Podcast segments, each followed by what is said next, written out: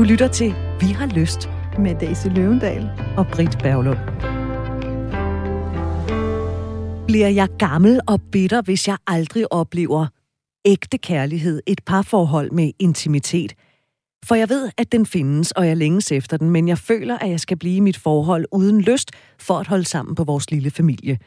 Situationen er nu tryg, økonomisk stabil, frihed til os hver især, ikke seksuelt – er rimelig gode venner, elsker vores børn utrolig højt og drømmer om en masse ting sammen senere i livet. Rejse og prøve at leve et anderledes liv i udlandet, glæder os til at se vores børn blive voksne og få børn, hvis de har lyst, og synes også, at rollen som bedsteforældre kunne være hyggelig og sjov. Men der er bare ikke seksuel kemi længere. Hvordan slutter jeg fred med, at det var det, jeg skulle opleve af kærlighed? Jeg pikede som 18-årig og endte mit seksuelle liv som 45-årig brev, vi har fået, Daisy, fra en kvinde. Ja. Bliver jeg gammel og bitter, hvis jeg aldrig oplever i gåsøjne ægte kærlighed. Ja, og det har jo fået mig til at tænke rigtig meget over, hvad er ægte kærlighed? Er det egentlig ægte kærlighed, hvis det er mere venskab end passion? Det synes jeg er et spørgsmål, det er værd at tænke grundigt og længe over. Ligeså vel som der i det her brev også ligger et spørgsmål om, hvorvidt er mangel på sex og intimitet er nok til at gå. Og så var det også bare sådan en af de der breve, der giver et stik i hjertet for, når hun skriver, hvordan støtter jeg fred med, det var det, jeg skulle opleve kærlighed. Jeg pikkede som 18-årig og endte mit seksuelle liv som 45-årig. Ja, så drager jeg et dybt suk. Men heldigvis har vi gode gæster med og god tid til at prøve at vende det her brev. Og tusind tak til dig, der skrev, fordi jeg tror faktisk, der er flere, end vi måske går rundt og forestiller os, der faktisk sidder med de her følelser. Og den gæst, vi har besøg af, det er Mads Gamdrup. Har man hørt programmet her, så har man også hilst på Mads, eller i hvert fald hørt Mads øh, tidligere, psykoterapeut og parterapeut. Mads er specialist i eksistens... Og så har vi det ord, jeg ikke kan udtale. Det kunne jeg heller ikke sidst, Mads. Jeg, Nej, det er rigtigt. Og vil du jeg bare sige, jeg har faktisk øvet mig på det. Eksistentiel og rigtigt. oplevelsesorienteret psykoterapi. Mm-hmm. Mads, velkommen til. Tak, fordi du vil være her. Tak for det. Hvis jeg lige må slå ned på noget, hun skriver i brevet. Hun skriver, ægte kærlighed i godsøjne, et parforhold med intimitet – for jeg ved, at den findes. Jeg længes efter den, men føler, at jeg skal blive i mit forhold uden lyst for at holde sammen på vores lille familie. Det første spørgsmål, der springer ind i mit hoved, det er, er det så vigtigt at holde sammen på en familie, hvis forældrenes forhold det simpelthen ikke spiller? Det kolde svar er måske. altså, jeg vil sige, at det er jo helt afhængigt af, hvordan der ledes øh, man vægter den. med her der er der børn i, øh, i forholdet, og der er jo helt sikkert, at hver gang der er, er, er børn eller barn i forholdet, nogle, nogle ekstra krav, man bliver nødt til at, at tage hensyn til. Men et forhold er jo ikke, hvad skal man sige, defineret på forhånd. Det er jo et, et forhold er jo noget, man går ind og definerer i forholdet.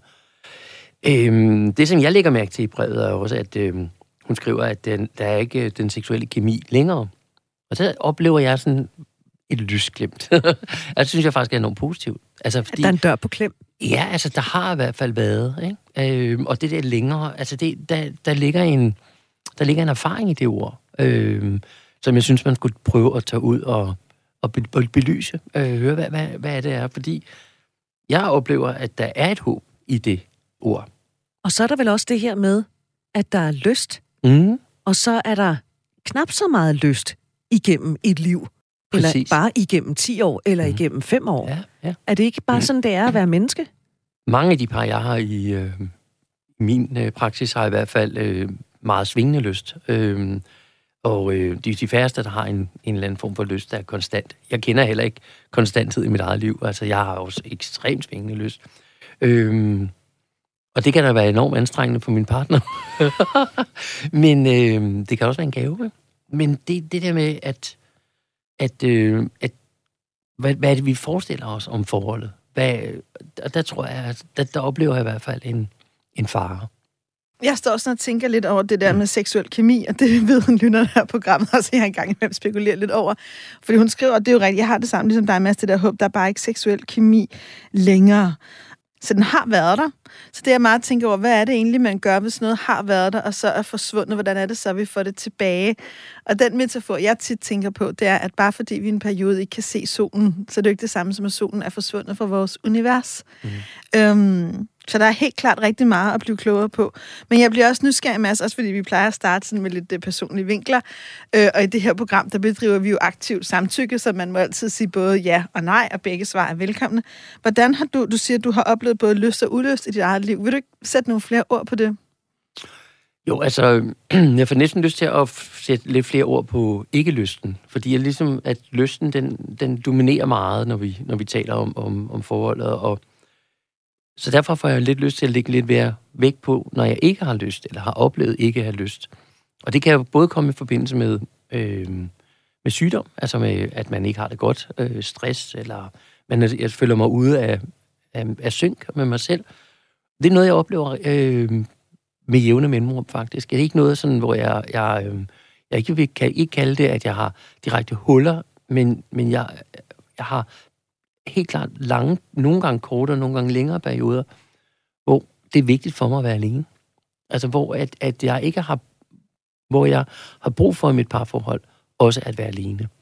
Og, øh, og det er ofte en, forbundet med en, en, en lyst til ikke at være sammen, seksuelt for eksempel. Mm. Øhm, og den, den, i den tid, der sker en masse ting.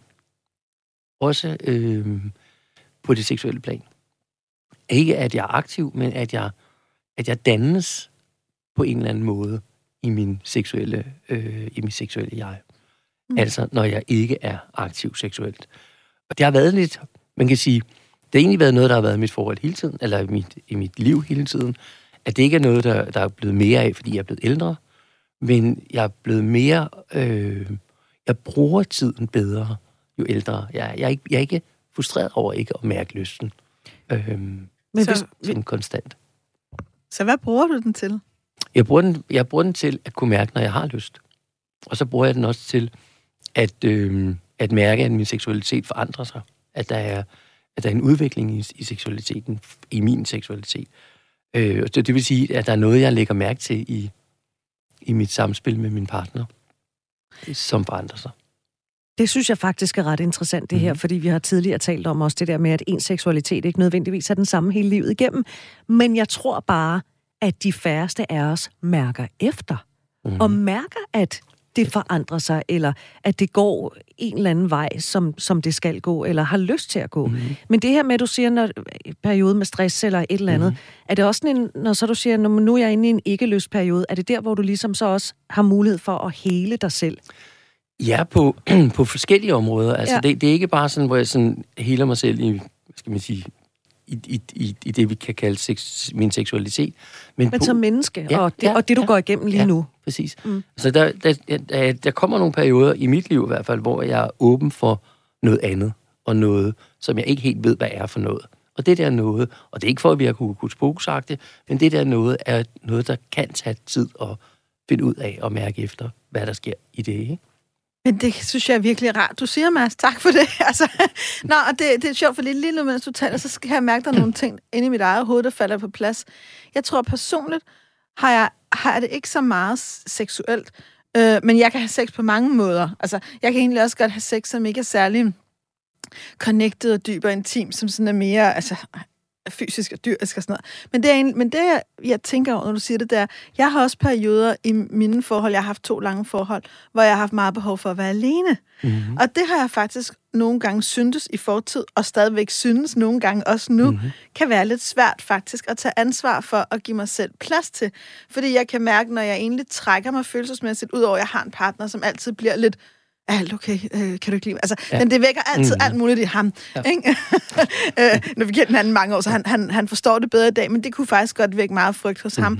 Så kan jeg også godt mærke min egen frygt for, jamen, hvis jeg egentlig trækker mig lidt følelsesmæssigt og går lidt ind i min alenehed, er det så et tegn på, at mit forhold er dårligere, eller der er noget galt, mm. eller min, min lyst til ham ikke kommer tilbage? Og det ved jeg jo godt et eller andet sted med mit hoved, ja. at det kan den godt, men det er bare meget rart at lige blive men, men min krop kan godt blive bange, og min mm. sjæl kan godt blive bange, mm. så det er meget rart at blive mindet om, at jeg ikke er den eneste, der har det sådan. Ja. Og det får mig jo også til at tænke videre om noget af det, der sker for hende her i brevet. Det ved vi jo ikke. I virkeligheden skriver det her fra et sted, hvor hun er mere i sin alenehed og i sin ulyst, at brevet måske vil være anderledes i en anden periode. Men jeg bliver også lidt nysgerrig, Britt, det der med at gå ind og ud. Hvordan oplever du det også i uh, singleland? Ja, altså Det er et godt spørgsmål, som jeg kan mærke, at jeg lige skal tænke, og derfor står jeg lige og kigger op i loftet. Jeg skal lige tænke lidt over det, fordi hvordan skal jeg forklare det? Måske i virkeligheden, som jeg har gjort det i tidligere program, så øh, kan jeg... Øh, altså min lyst er ikke eksisterende, men forstået på den måde, den er der, men jeg lægger låg på den. Mm. Altså jeg, ja. det, det, det er vilkåret lige nu. Mm. Det kan ikke lade sig gøre. Jo, alt kan jo selvfølgelig lade sig gøre, men jeg knaller ikke nødvendigvis alt med en puls. Øh, det, det synes jeg ikke, jeg har lyst til. Så derfor så lægger jeg låg på i en periode. Men kunsten er jo så at få vippet det der låg af igen. Og der vil jeg bare sige, når det så lykkes, så er der jo simpelthen festfyrværkeri ud over det ja. hele. Og så er det, at den der bordbombe, det skal helst blive til det helt store øh, fyrværkeri ud over havnen i Aalborg eller i Tivoli. Ikke? Altså, fordi mere bare gerne vil have mere. Men jeg har også været i forhold, hvor lysten simpelthen bare er forsvundet fordi at øh, vi har været inde i en mega dårlig periode, mm. og faktisk også, hvor den ikke er kommet tilbage, hvor vi endte med at gå fra hinanden. Mm. Men, det, men, det, men der er så mange netop, og tak fordi du det er det fine balancer, fordi jeg tror, det, der har været noget af det sværeste for mig i mit liv, det var, når jeg egentlig synes, jeg var en god periode i mit forhold, men kunne mærke, at jeg fik det sådan lidt, nu er du så meget oppe i mig, på, på alle mulige planer, også psykologisk, og vi er så fælles, og vi har fået børn sammen, og vi elsker hinanden, og, uh, og sådan noget. At jeg har bare haft sådan lidt, men jeg vil godt lige have lidt afstand. Jeg skal lige mærke mig for mig. Altså, det der alenehed, fordi jeg et eller andet sted også altid øhm, er et menneske, der har en stort behov for aleneheden, samtidig med at jeg har et stort behov for at være tæt. Så det er faktisk rimelig komplekst, og jeg kan også godt forstå, at min stakkels partner nogle gange bliver forvirret. Skal jeg tæt på, eller skal jeg trække mig, eller vil, vil du godt nu, eller, eller vil du ikke? Og sikkert også mine venner og min familie. Men jeg synes bare, det var så vigtigt, det der, som du også siger, Mads, vi også lige skal huske at lukke udlysten og aleneheden ind. Ja, altså tror jeg, at, at øh, ulyst og alenehed har jo ofte sådan en eller anden form for, for negativ klang. Øh, og det synes jeg er, er, er vigtigt, at vi ikke øh, tillægger den. Altså, i, i det her brev, når, når, øh, når, når, når skriver øh, fortæller om den her øh, manglende lyst øh, til at være sammen, så er der også en tendens, synes jeg, altså, som jeg læser den ind i, at, og det er lidt voldsomt at sige, men nu siger jeg det alligevel, at, at tage lidt en offerrolle. Altså at sige, hjælp mig. Altså, og, og her synes jeg jo, at det er vigtigt måske at sige, at øh, måske skal hun ikke hjælpes, altså måske skal hun hjælpe sig selv. Og det er ved at gå ind i nogle processer og sige, hvad er det her for, for, for værdi, det her forhold har? Nu beskriver hun, at materielt, der har de jo det meget godt, og det kører det meget godt. Situation, det er en tryg situation. Det er for deres børn, og ja, det fungerer godt. Præcis. Måske har hun ikke råd til at gå fra, måske har de ikke råd til at gå fra hinanden, fordi så slipper de nogle af de der ting og de drømmer om at rejse i fremtiden osv. Jeg synes jo, at det er vigtigt ikke at... Altså, det er vigtigt at tage ansvar her, ikke? At gå ind og sige... Ikke at, at det et, bliver en, en krænker, eller en, et, et, et, en, en, der skal redde den anden, eller, men heller ikke blive et offer. Jeg, jeg synes, I to har åbnet for noget, jeg aldrig nogensinde har tænkt over før, og som jeg kunne forestille mig måske også vil gøre sig gældende for den kvinde, der har skrevet det her brev. Nemlig, som jeg nævnte for lidt siden, da du fortalte din historie, Mads, det der med at stoppe op og mærke efter. Og når Daisy, du fortæller om, hvordan du kan have lyst til at trække dig og bare være dig, mm. det kan jo være svært at mærke efter, hvad det så er, der sker, som du selv siger. Åh, hvad betyder det her? Betyder det, at jeg ikke øh, øh, altså, elsker? Er jeg ikke glad mm. i vores forhold? Mm. Hvad, hvad, hvad? Og så kan det være, at man fortrænger det, og så kan man måske nå herud, hvor at, shit mand, det hele det går bare op i hat og briller, og man kan ikke finde hverken hoved eller hale i noget som helst. Mm. Jeg tror, så, så, så, så undskyld, jeg afbryder. Fint. Det der med at, at vide, at det er det, jeg har brug for. Altså, hvordan mærker I, at jeg, det er ikke fordi, jeg ikke elsker dig, jeg har bare brug for at trække mig og ligesom kommunikere den til, til partneren? Altså, jeg vil sige, for mit eget vedkommende er det jo en erfaring. Altså, man kan sige, jeg har der, altså, jeg har der nogle gange, også i det parforhold, jeg er i nu, haft en ambivalens, eller en eller anden form for, er det her rigtigt, og bliver det ved med at være rigtigt, og hvor lidt eller hvor meget skal der egentlig til, for det ikke er rigtigt. Altså, for mig, bagsiden af friheden er jo også, at vi hele tiden er er fordømt til at vælge. Og det vil sige, mm. ligesom jeg har altid sagt, at jeg vil gerne vælge min mand mange gange. Jeg håber, han vælger mig mange gange. Jeg har aldrig drømt om et stort bryllup. Jeg har drømt om mange små, eller, eller hvad man skal kalde det, mange momenter af ja. Men i det ligger der jo også mange momenter af nej, og mange momenter af måske alligevel ikke.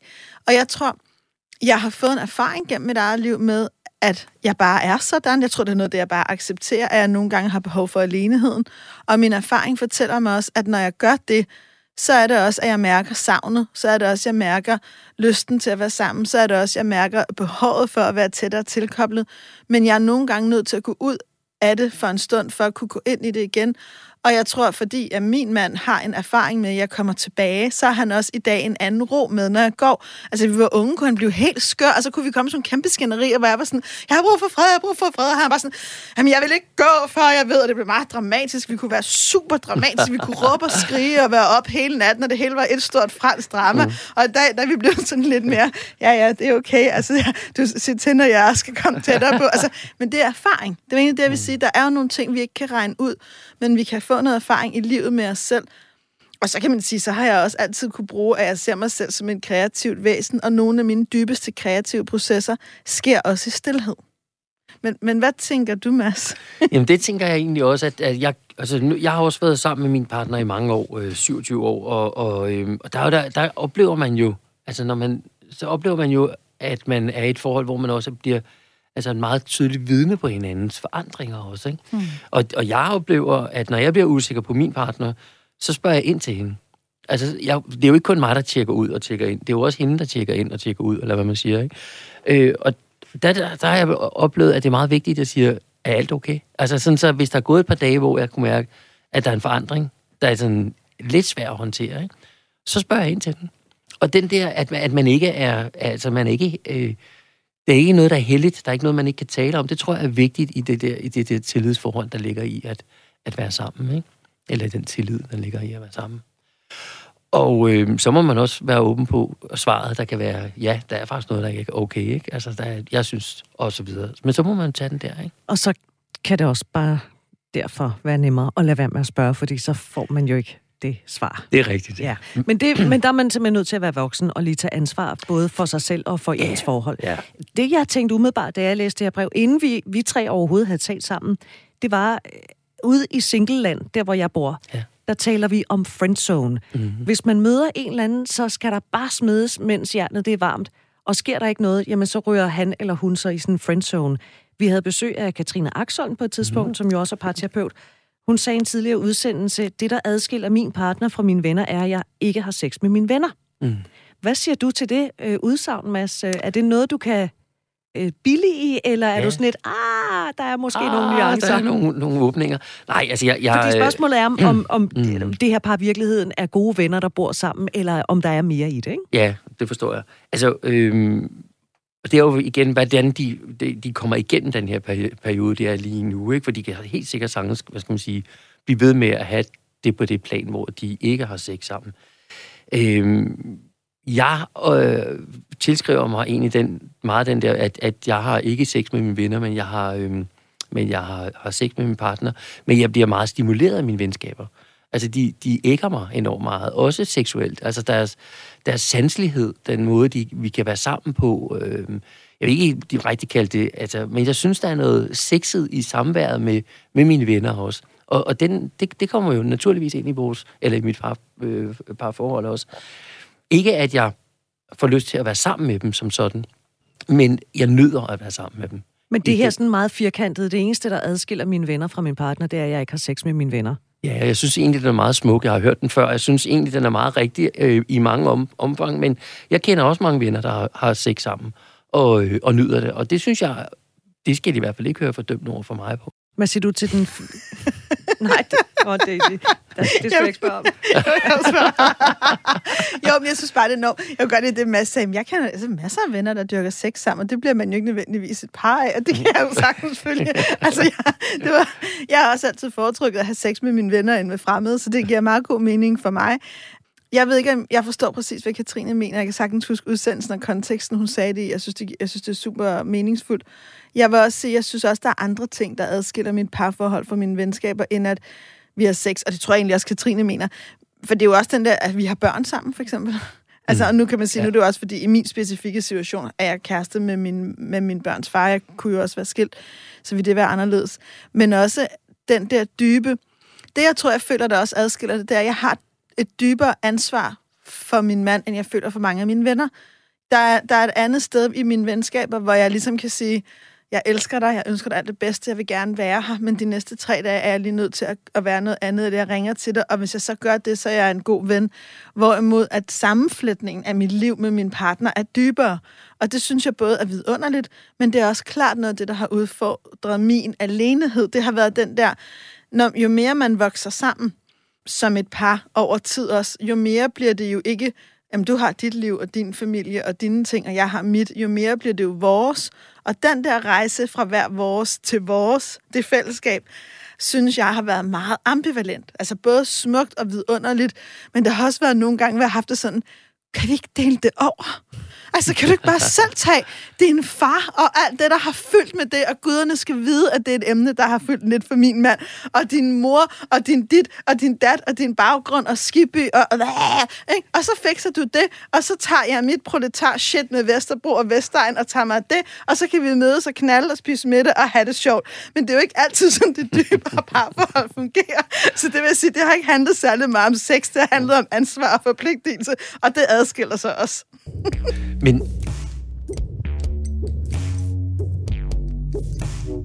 Du lytter til Vi har lyst på Radio 4. Vi har øh, fået et brev fra en kvinde, der skriver, bliver gammel og bitter, hvis jeg aldrig oplever i gåsøjne ægte kærlighed. Og vi har besøg af Mads Gamdrup, der er psykoterapeut og parterapeut. Og Mads, jeg kom lige til at afbryde dig. Jamen, det var netop bare det der med ansvar, og øh, altså, at man tager ansvar, det synes jeg nemlig er en, en, øh, en del, som, altså, som er vigtigt at tage med i, inden i det eksistentielle arbejde. Vi, jo, vi jo med begrebet, at frihed opnås gennem, at man tager ansvar. Ikke? Og det, det, i det her forhold, som, som øh, vi, øh, vi kigger på nu, øh, der er jo ligesom et spørgsmål om, hvordan hun tager ansvar for det, hun føler, hun mangler. Det er jo ikke der, hvor man kan sige, det kan vi ikke, det kan jeg i hvert fald ikke lige komme med et, et, et, et skud på, ud fra, fra de her få ord, der er der. Det, det, men der er mange, jeg bliver meget nysgerrig på, hvorfor hun vælger at sige, at øh, skal jeg aldrig opleve ægte kærlighed. Altså, hvad, hvad, er, hvad ligger der i de der statement, der er i det her brev? Der er jo egentlig ret mange statement, hvor man tænker, hvad mener hun med det? Ja, plus jeg var også sige, da jeg læste, mm hvordan støtter jeg fred med, at det var det, jeg skulle opleve kærlighed? Jeg pikkede som 18-årig og endte mit seksuelle liv som 45-årig. Så læste jeg det.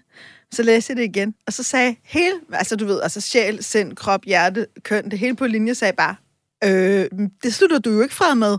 Altså, du ved, jeg, jeg er sådan en... Hvor er det ærgerligt, jeg ikke ved, hvem hun er, så jeg kan ringe og sige, Jamen, for fanden, det kan du da ikke slutte fred med. Du kan da ikke bare 45 år gammel siger pigget som 18-årig, og så forvente, at du kan slutte fred med det. Det tror jeg ikke, at hun kan.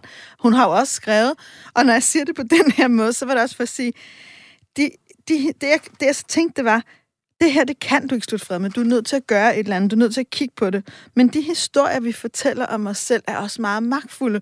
Hun har jo skabt en historie om, jeg piggede som 18-årig, og siden det har jeg ikke oplevet ægte kærlighed, og der er ikke seksuel kemi, så godt nok lige tilføjet længere. Det er en meget stram historie, som i virkeligheden også gør, at hun ikke har særlig mange valgmuligheder, mm. og det er der, den der offerrille kommer frem. Så noget af det, jeg jo får lyst til at gøre dig, også der lytter med, opmærksom på, vær, vær virkelig virkelig forsigtig med, hvad for nogle historier, som du er rejsende i, fordi skaber også dit liv til dels. Og hvilke konklusioner man så drager. Fordi når jeg læser den sætning, hvordan slutter jeg fred med alt det her, så tænker jeg, nej, det er det helt forkerte mm. spørgsmål. Mm. Fordi når man læser den sætning, så tænker man, jamen har du udtømt alle muligheder? Mm. Mm. Det er jeg ikke sikker på, at du har. Nej. Og hvor er din mand i det her? Hvad siger han til det? Ham hører vi næsten ikke noget om vi i det hører, her. Vi hører stort set ikke Nej. noget om det. Og, det. og man kan sige, nu kender vi jo så heller ikke hans perspektiv. Det kunne være interessant, mm. men, men det gør vi jo ikke. Mm. Men hvis vi lige Ja, Daisy? Ja, fordi jeg tænker, at nu er det her en lille smule frækt, ikke? Men uh, mig og Britt, vi kiggede lige på hinanden et par gange, også nu her, ikke? Så vi vil må gerne foreslå et andet spørgsmål, ikke? Jeg tror faktisk, at vi for første gang i løbet af det her programs udsendelse har lyst til at sige, tak for dit spørgsmål, det værdsætter vi. Vi, vi synes, du skal stille et andet. det kunne for eksempel lyde sådan her. Hvordan får vi genoprettet den seksuelle kemi og bliver kærester? Det er i hvert fald helt sikkert, at hvis det er det, der er historien, så sker der noget andet. Så, nu så tager du ansvar. Og så ja. er det netop, at man går ind og tager ansvar og siger, Præcis. hvad er det, vi har, og hvad er det, vi kunne tænke os at, øh, at få i stedet for. Og det vi gør, mm. det er, at nu siger vi, at det er det spørgsmål, der er blevet stillet. Det synes jeg også. Fordi, fordi det, er konstruktiv- det er et konstruktivt spørgsmål. Ja. ja. Så, Mads Gamdrup. Mm. Hun spørger, Nu gør hun i hvert fald. Hvordan får vi genoprettet den seksuelle kemi? Hvordan gør man det? Hun skriver, den er der ikke længere. Godt, den har været der. What to do? Først så vil jeg i hvert fald spørge ind til hendes egen følelse af, af sin egen lyst. Hvad er, hvor, hvor ligger den? Hvad er det, hun har lyst til? Hvordan øh, mærker hun den? Og hvad gør hun ved det? Ikke kun sammen med sin partner, for det virker som om, der ikke sker noget der, men med sig selv i, i forhold til det. Og det vil jeg egentlig bruge rimelig meget tid på at, at, øh, at finde ud af. Altså, der er enormt meget øh, højde, længde og bredde i det der, som man ligesom på en eller anden måde kan blive udvidet rummet på. Ikke? Hvis simpelthen at spørge ind til, at den lyst, hun havde, da hun var 18, hvor hun peakede, og så, øh, så hun er 45 nu, hvad hun ikke har, og nu holder jeg jo fast i det, det må jeg ikke gøre, men fordi, hvad, altså, hvis hun bliver ved med at tro, at hun tænder og, t- og ligesom har den samme seksualitet, som hun, da hun var 18, som, som nu, så er der måske noget, der skal justeres, justeres på en eller anden måde. I hvert fald spørges ind til. Øh, så jeg, jeg bliver meget nysgerrig på, øh, når hun føler lyst, og hun, for det må hun jo gøre, når hun føler, at der er en mangel i forholdet. Ikke? Så den der lyst, den, den finder jeg virkelig interessant. Og det rum, der ligger i det, finder jeg øh, mange muligheder i. Jamen, øh, det, det kan jeg godt føle. Det synes jeg er rigtig godt sted at starte. I virkeligheden spørge hende, mm. så hun lærer sig selv at kende. Og nogle gange, når jeg arbejder med nogle mennesker, så kan de ikke svare på det. Mm. Altså, øh, så ved de det simpelthen ikke, for de kan ikke, de kan ikke mærke sig selv. Og noget af det, jeg så nogle gange gør, der er jo mange ting, man kan gøre, men en af de ting, jeg godt kan lide at gøre, det er at prøve at sende folk på en opdagelsesrejse. Nogle mm. gange siger jeg simpelthen, må jeg ikke invitere dig på en opdagelsesrejse? Hvad siger du til, at vi to nu aftaler, at du de næste, lad os sige, tre måneder, øh, tager på den her rejse. Og så siger folk nogle gange, ja. Det, og, og det, er, det kræver selvfølgelig, at folk er med på det. Og så snakker vi om, okay, hvor kan man starte? Måske handler det om at skabe kontakt til sin egen krop. Måske har, nogle gange møder jeg jo kvinder og mænd, der virkelig ikke har haft kontakt. Og når jeg siger kontakt, så er det ikke et pænt ord for onani, mm. for jeg er ikke bange for at sige mm. onani. Mm. Det er bare, at de har levet i hovedet, og de har slet mm. ikke besøgt det, der var ja. under hagen. Mm. Det starter måske der. Mm. Få lavet kontakt, for at finde ud af at være til stede, trække vejret dybt, gå i bad med dig selv, få lavet den her kontakt langsomt derfra, måske begynde noget, der er lidt mere sexet, lidt mere nærmer sig onani. Hvad kan du lige at se? Tag lidt på tur i pornoen, og nu har vi jo lært her mm. i programmet, at det kan være alt lige fra snuskede film til pæne erotiske mm. tegninger, ikke? Ja. altså, det, alt efter, hvordan man framer alt efter, det. hvordan man framer det, ikke? Øhm, tal måske med nogle mennesker, du stoler på, se mm. nogle film.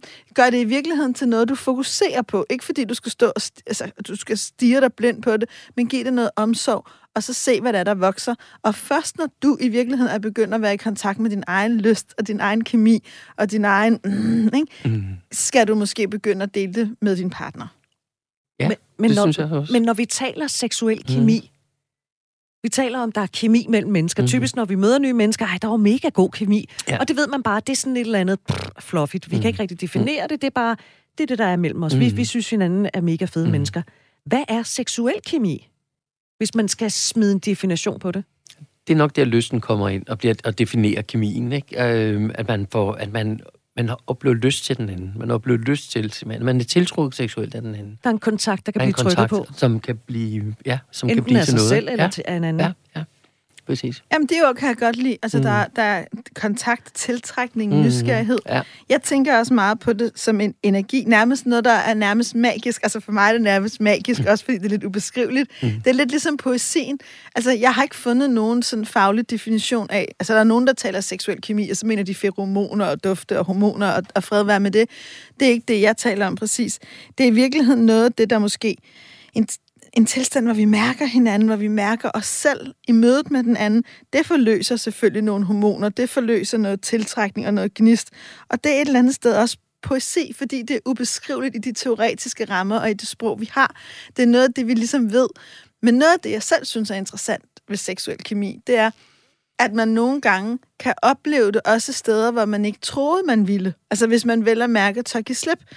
Og det synes jeg faktisk er en vigtig pointe, også i forhold til hende her, for hun har jo besluttet sig for, at hun ikke har det over for ham mere. Ikke? Mm.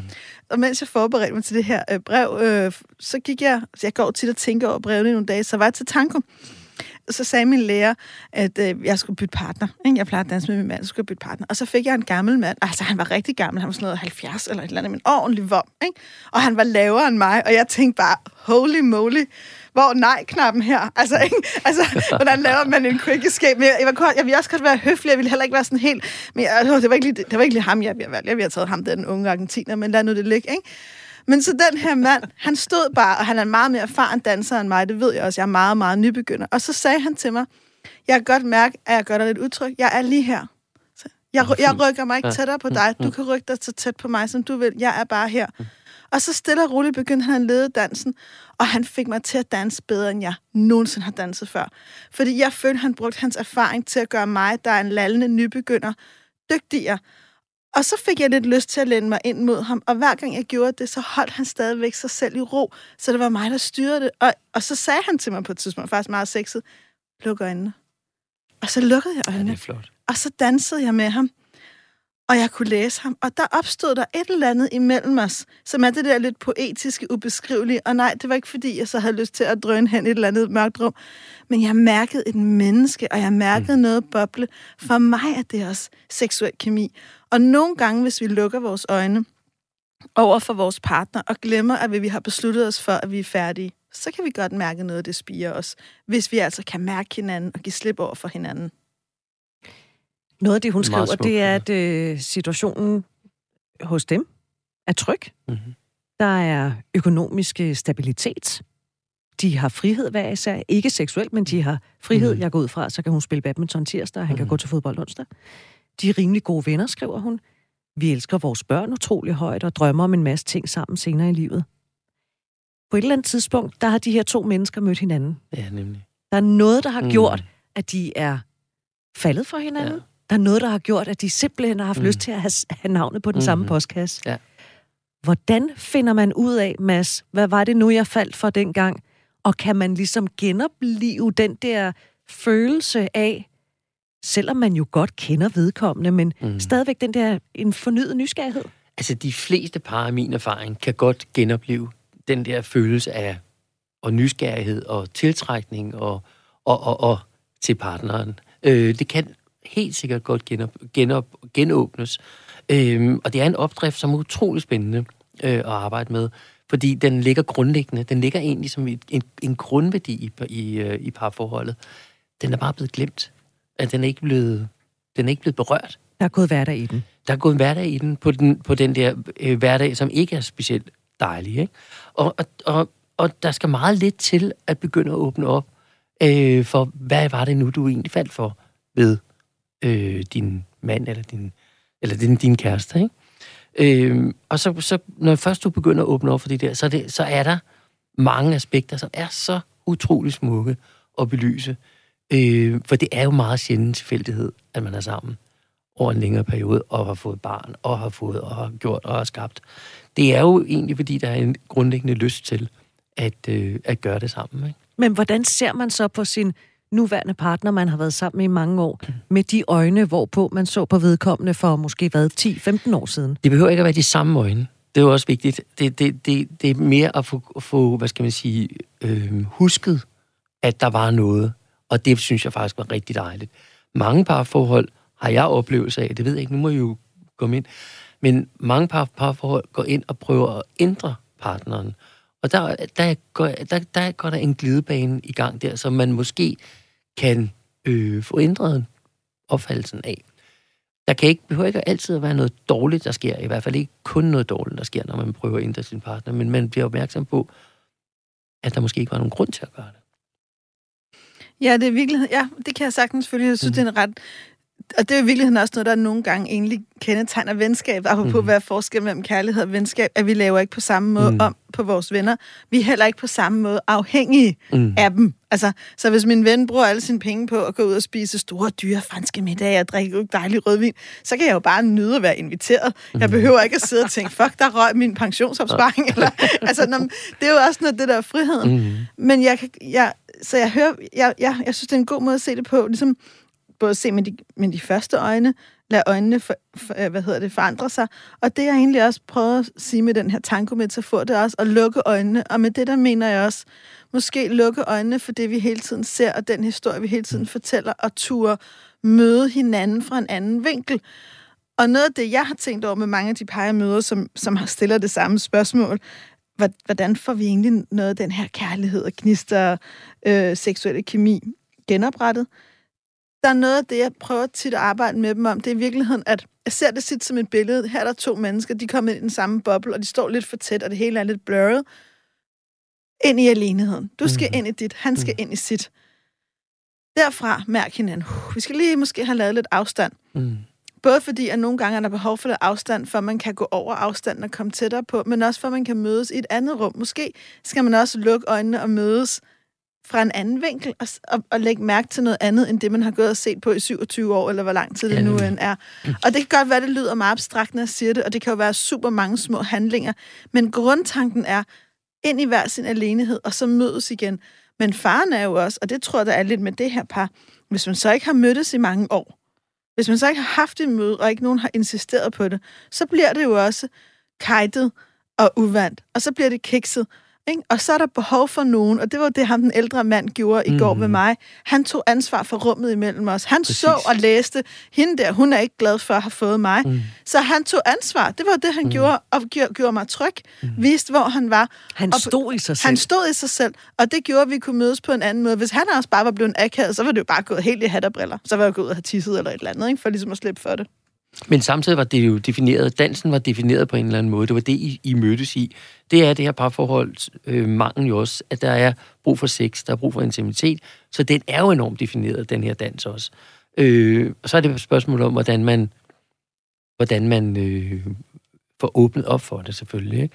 Men, men jeg tror, at den der, øh, den der vinkel, at der, du, du ligger ind med, at der er en afstand, man ligesom siger, ikke for at afstraffe den anden, men for at blive opmærksom på sig selv, at så kommer man også ind og, og mærker sin, sit behov, simpelthen. Ikke? Og så tror jeg, at man skal passe på i parforhold, ikke altid at tage så uendelig meget hensyn.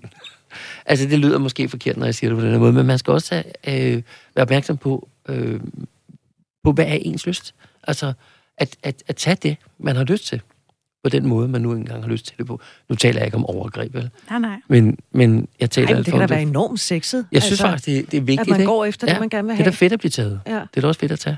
Men, øh, og Daisy, jeg kunne godt tænke mig, når nu vi så... Fordi du, du siger det egentlig meget fint, Mads, synes jeg, med det her, at de mangler sexen. Mm. Hvis jeg siger sexknude, Daisy, så ved jeg, at det er noget, du gerne vil tale om. ja, jeg kan godt lide mine små sexknude, ikke? Når min sexknude for mig, det er den, de har, hun, de har tanken, vi har ikke seksuel kemi. Okay, så har man heller ikke god sex. Det følger ligesom. Okay, nu har vi slet ikke hverken god sex eller seksuel kemi. Okay, hej, nu er alt gået i knude. Ikke? Altså, det er i virkeligheden den. Og mm. nogle gange er man jo nødt til, de er jo endelig sådan sexknude, nødt til at løse den op. Det kan være, som du også siger, se håbet i, vi har ikke seksuel kemi lige nu. Bare Præcis. det at tilføje mm. lige nu, både mm. i ordene og i tanken, mm. gør det åbne op, der er noget ja. håb. Det kan også være, at man skal begynde at have nogle møder, som ikke er ikke seksuelle, som nu knaller vi, eller har penetration, eller en masse oral sex, eller hvad ved jeg, men seksuelle, som er fysiske på en knap så venskabelig måde. Mm. Ikke? Mm. Og noget af det, jeg, har, jeg, jeg kommer til at tænke på en øvelse, jeg har lavet med mange par, jeg kalder den håndledsøvelsen. Øh, jeg lærte den engang på en masterclass, der deltog i med Esther Perel, hvis nogen kender hende, så hun synes, jeg er en af verdens bedste sexterapeuter øh, og parterapeuter. Men håndledsøvelsen går ud på, at man, hvis der sidder et par i mit kontor, så siger den ene, vil du låne dit håndled til Henrik, må Henriette låne dit håndled? Og så skal Henriette først kærtegne Henrik, som hun tror, han vil kærtegnes. Og så skal hun kærtegne hans håndled, som hun har lyst til, og sådan, så det er godt for hende. Og så bytter man.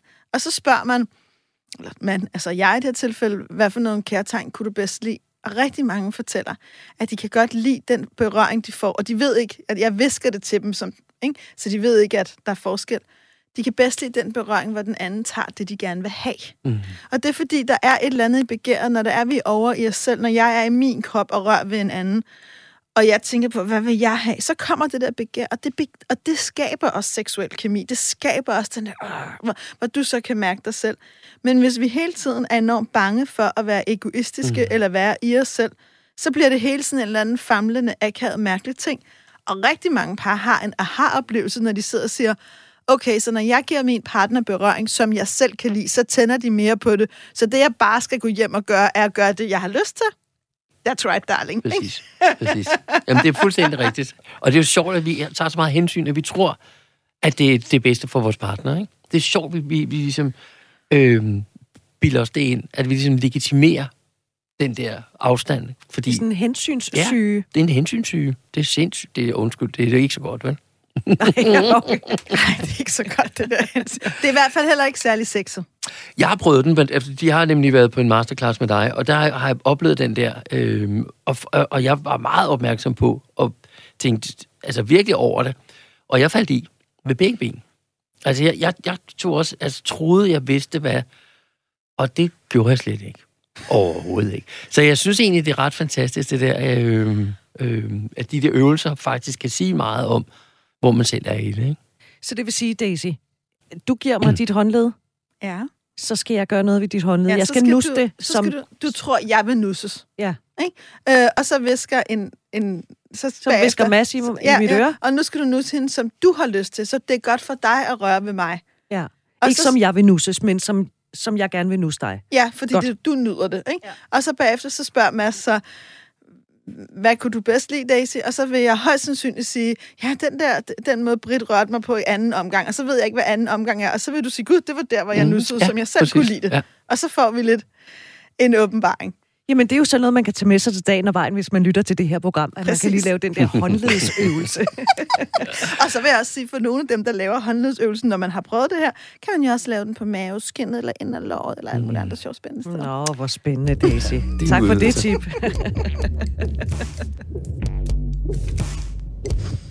Du lytter til Vi har lyst på Radio 4. Vi har besøg af Mads Gamdrup, der er øh, psykoterapeut og øh, parterapeut. Vi taler og med brev, vi har fået fra en kvinde, bliver jeg gammel og bitter, hvis jeg aldrig oplever ægte kærlighed.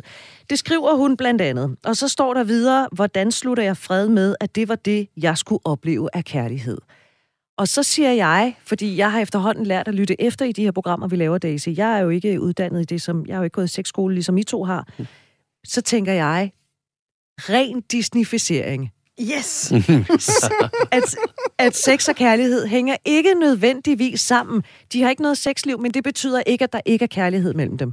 Præcis, præcis. Og Hvornår skal vi to bytte plads? Ja, ja, men det, det gør vi næste gang, Britt.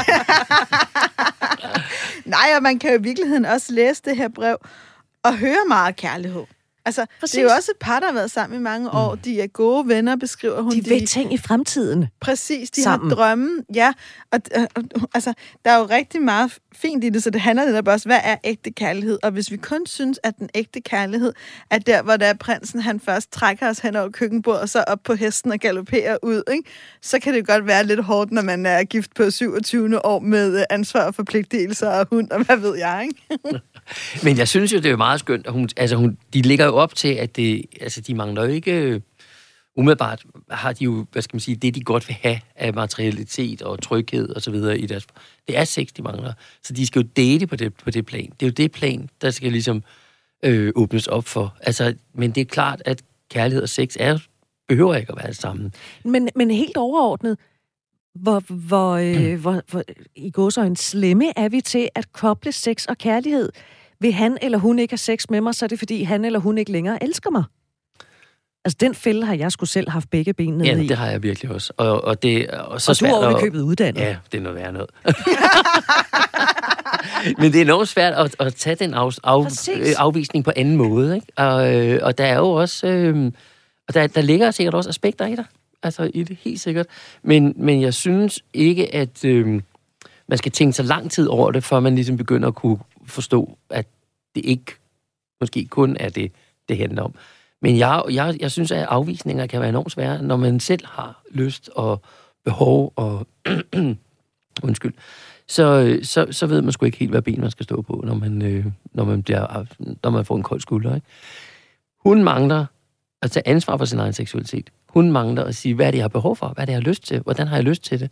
Og så synes jeg også, hun kunne være sjovt, at, at hun øh, tager fakten i hånden, og så siger, her er jeg, ikke?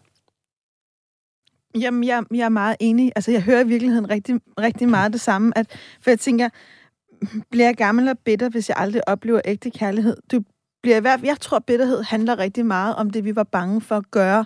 Jeg tror, bitterhed bor det der sted, hvor vi et eller andet sted følte os kaldet mod noget andet, og vi kunne mærke det, men vi turer ikke.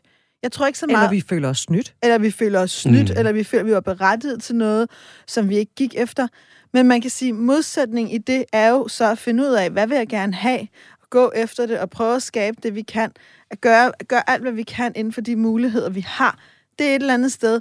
Altså, jeg har mødt mennesker i mit liv, jeg virkelig synes har tragiske liv, hvor jeg virkelig har selv som professionel knippet en tårer for dem på deres vegne, som ikke har været bedre, som har sagt, men jeg, jeg, jeg gjorde det bedste med det, jeg kunne, og ved du hvad, solen står stadig op, og har du tænkt over, der var en gang en vand, han, han har fandme oplevet meget lort, og han sagde, ved du hvad, hver evig eneste år, når der er påskelillerne blomster, så kan jeg stadig mærke en helt barnlig glæde. Jeg kan mærke et sted i mit hjerte, hvor jeg bare synes, det er smukt. Ikke? Så noget gør mig dybt ydmyg på menneskers vejen. Det er der, jeg bliver rørt og tænker, midt i alt det, der er fucked up mm. ved os, er der også noget, der er rigtigt. Men det sted har vi adgang til, når vi tager ansvar for vores liv. Det er anti det er antikuren mm. mod det her. Og det hun i virkeligheden, hendes vej, tror jeg, til ægte kærlighed, det er i virkeligheden også at begynde at udvise sig selv ægte kærlighed. I virkeligheden tage det ansvar og sige, jeg står her 45 år gammel, og har ikke det, jeg drømmer om. Så hvad er det, jeg drømmer om? Og hvordan vil jeg få det? Og hvordan vil jeg få det?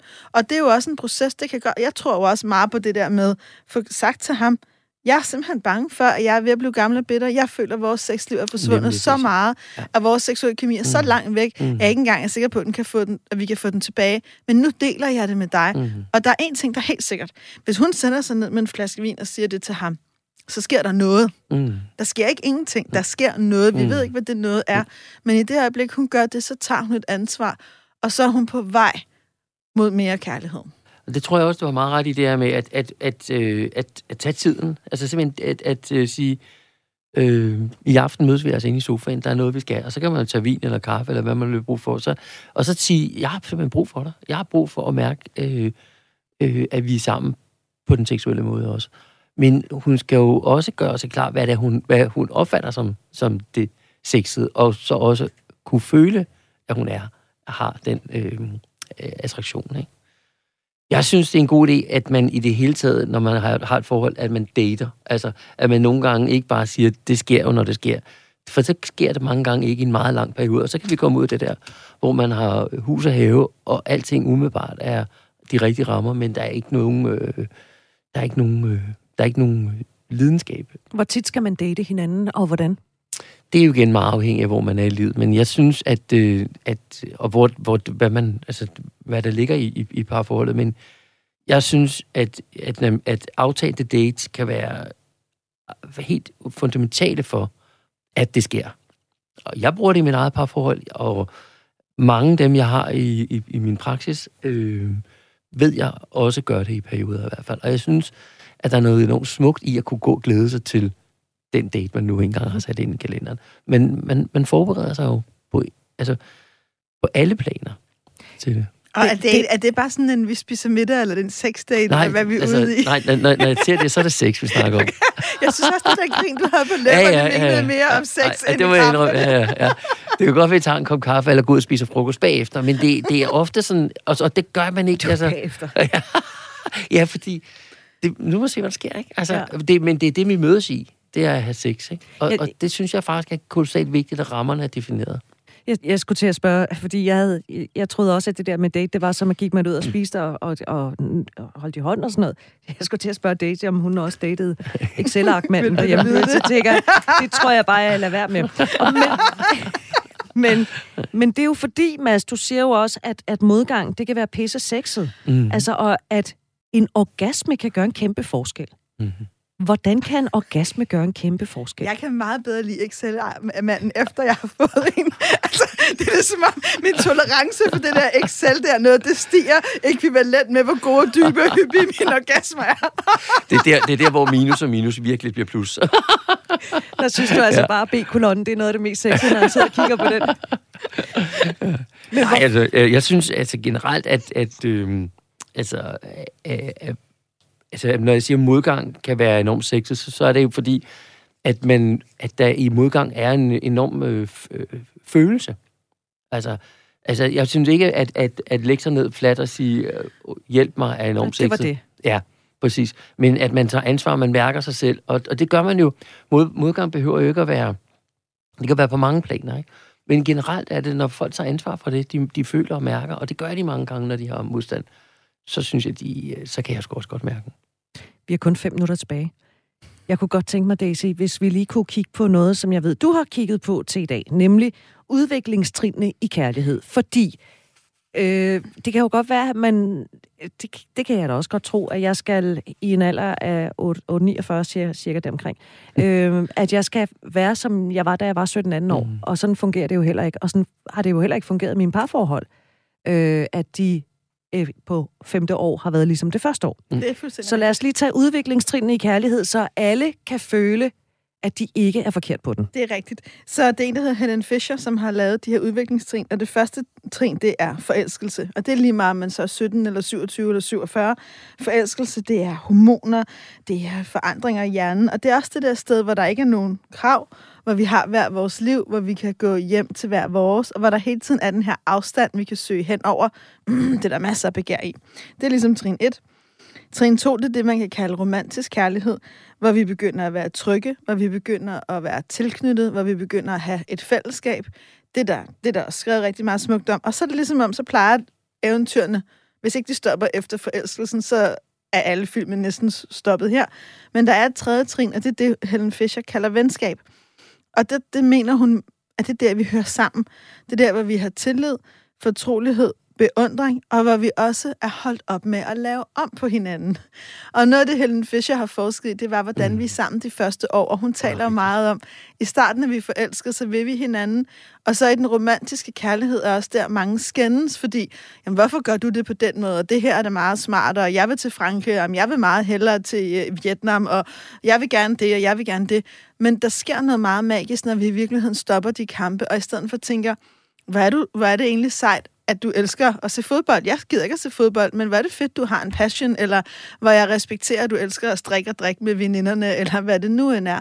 Og det venskab er i virkeligheden en meget vigtig del af den dybe kærlighed. Mm. Men det, jeg så oplever, det er, hvis vi slipper seksualiteten, fordi seksualiteten, den er høj under forelskelsen. Åh, oh, jeg har masser af lyst. Jeg vil lære ham at kende, jeg vil erobre ham, jeg vil slikke hver en centimeter af hans krop og mine hormoner ud over det hele. Så skal vi lære også begynde at dyrke bevidst sex under den romantiske kærlighed. Men der er også noget, us- der er også noget utryghed, og vi bliver også uvenner, og vi skændes i IKEA, så har jeg lyst til dig. Mm. Når vi så bliver venner, så tror jeg, vi er nødt til at bruge vores erotiske intelligens for at fortsætte seksualiteten, for det er ikke sikkert, det der lyn slår ned i os. Og det er der, hvor man i øh, Gamdrups bog laver dates. Præcis, og det er også der, hvor jeg husker at se på min partner med lukkede øjne, mm. eller invitere ham eller hende til nogle nye trin, eller opdage noget med mig selv og sige, prøv at se, hvad jeg har opdaget. Jeg har opdaget, mm, vidste du det? Ikke? Altså, jeg vidste ikke, at den her lille del af mig kunne det her. Ikke? Og så kan vi blive ved med at have den tilknytning mm. også i det seksuelle. Jamen, det synes jeg er meget rigtigt, og det er igen også, ikke, når man opdager den der lille del af en selv, ikke? så øh, er man også nysgerrig på den. Ikke? Præcis. Og man er, ja, og det bliver også ved med at skabe noget kemi, mm. at vi mm. tager hinanden på et eventyr, siger. Ja. Og det er også derfor, en del af det, og det er også der, hvor det knytter sig sammen, når jeg også har talt om seksuel udvikling. Der er jo seksuelle oplevelser, man også kan tage hen ad vejen, når den der dybe tillid er lagt til grund mellem to mennesker. Tænk så, hvis det er der, man begynder at dyrke avanceret sex, eller anal sex, eller sex med flere, eller hvad man nu engang har i sit indre bordel, at man ikke tror, man skal fyre det hele af, inden man er fyldt 30 og i forelskelsens første faser. Jeg vil meget mere sige, nej, nej, Altså, bliv ved, bliv ved, bliv ved med at have både den gode hverdag og eventyrene sammen. Så hvis vi skal opsummere på de seneste 53 minutter, det kan jeg ikke. Jeg har sagt så mange gode ting, og jeg har glemt at skrive halvdelen ned, fordi jeg er så gode. Men det er i hvert fald, når hun skriver, at der er bare ikke seksuel kemi længere, så skal hun lige huske at se, at der er en understregning, og længere, det er faktisk også fremhævet. Det vil sige, mm. at den har været der, det er muligt at komme tilbage. Og når hun så skriver, hvordan slutter jeg fred med, det var det, jeg skulle opleve af kærlighed. Det skal du ikke slutte fred med. Nej. Fordi du er jo, du er jo slet ikke... Fa- Herregud, du er 45, du er en årsunge. Mm. Du, altså, det, altså mm. øh, det kan sagtens lade sig gøre mm. at komme tilbage, men det handler om kommunikation. Ja. Og så skal man huske, at det er ikke bare lige. Det er nemlig ikke bare lige. Og det der med at komme tilbage, det er også vigtigt, at det ikke er at komme tilbage til der, hvor man var, men at komme tilbage til at være sammen igen. til, ja. til der, hvor man mm. kan være sammen, Præcis. når man lige pludselig er blevet voksne Præcis. og har fået børn, og Præcis. også har fået måske et realkreditlån mm. og en bil i garagen, mm. ikke? Og Hvis så man har kan en vi garage. tage på eventyr. Og så kan vi tage på eventyr. Og så skal vi huske at date hinanden, også selvom vi kender hinanden rigtig godt. Det er en god idé. Ej. Ej, ja. det er helt lettet. Jeg har lyst til sådan, I la- la- lave den der. Ja, det var det. Jeg, jeg synes, vi landede et rigtig godt sted. Mads Gamdrup, tak fordi du vil komme Tusind og tak berige os med dine ord, Dejligt. og også øh, med alle dine gode forslag. Mm. Og jeg vil bare sige, at i Ingvars kalender, der hedder det møde med SS. Det er kodeord for sex og sushi med mig. Ah, det er godt. Det er godt. Det kan man tage med sig. Ja. Og hvis der er noget, du har lyst til at høre mere om, som ikke handler om vores privatliv, men nogle spørgsmål, du synes, vi skal tage op, så kan du skrive til os på lyst at radio4.dk. Husk også at abonnere på vores podcast. Bare søg efter, vi har lyst i din podcast-app. Og ja, det er os, der er nøgne på billedet. Måske. Hva, hvad tid har I SS-møder? For det meste sådan omkring kl. 12 officielle frokostmøder, hvis man skulle være en ekstern partner. Vi høres ved. Programmet det blev produceret for Radio 4 Only Human Media.